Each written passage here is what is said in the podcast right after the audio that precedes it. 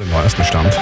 Live-Radio, das Coronavirus News Update. Vier vor halb neun. Ich bin Walter Schwung. Guten Morgen. Oberösterreichs Gemüsebauern brauchen dringend Erntehelfer. Es drohen Ernteausfälle. Die Regierung will Helfer am Arbeitsmarkt finden. Die sind aber nicht qualifiziert und halten den Knochenjob auch nicht aus, sagen Bauern.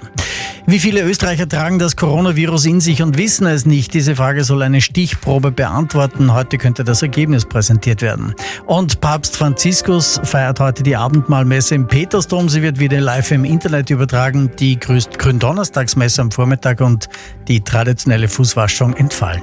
Steffi, weißt du eigentlich, wie die E-Mail-Adresse vom Papst ist? Nö. Urbi et Orbi.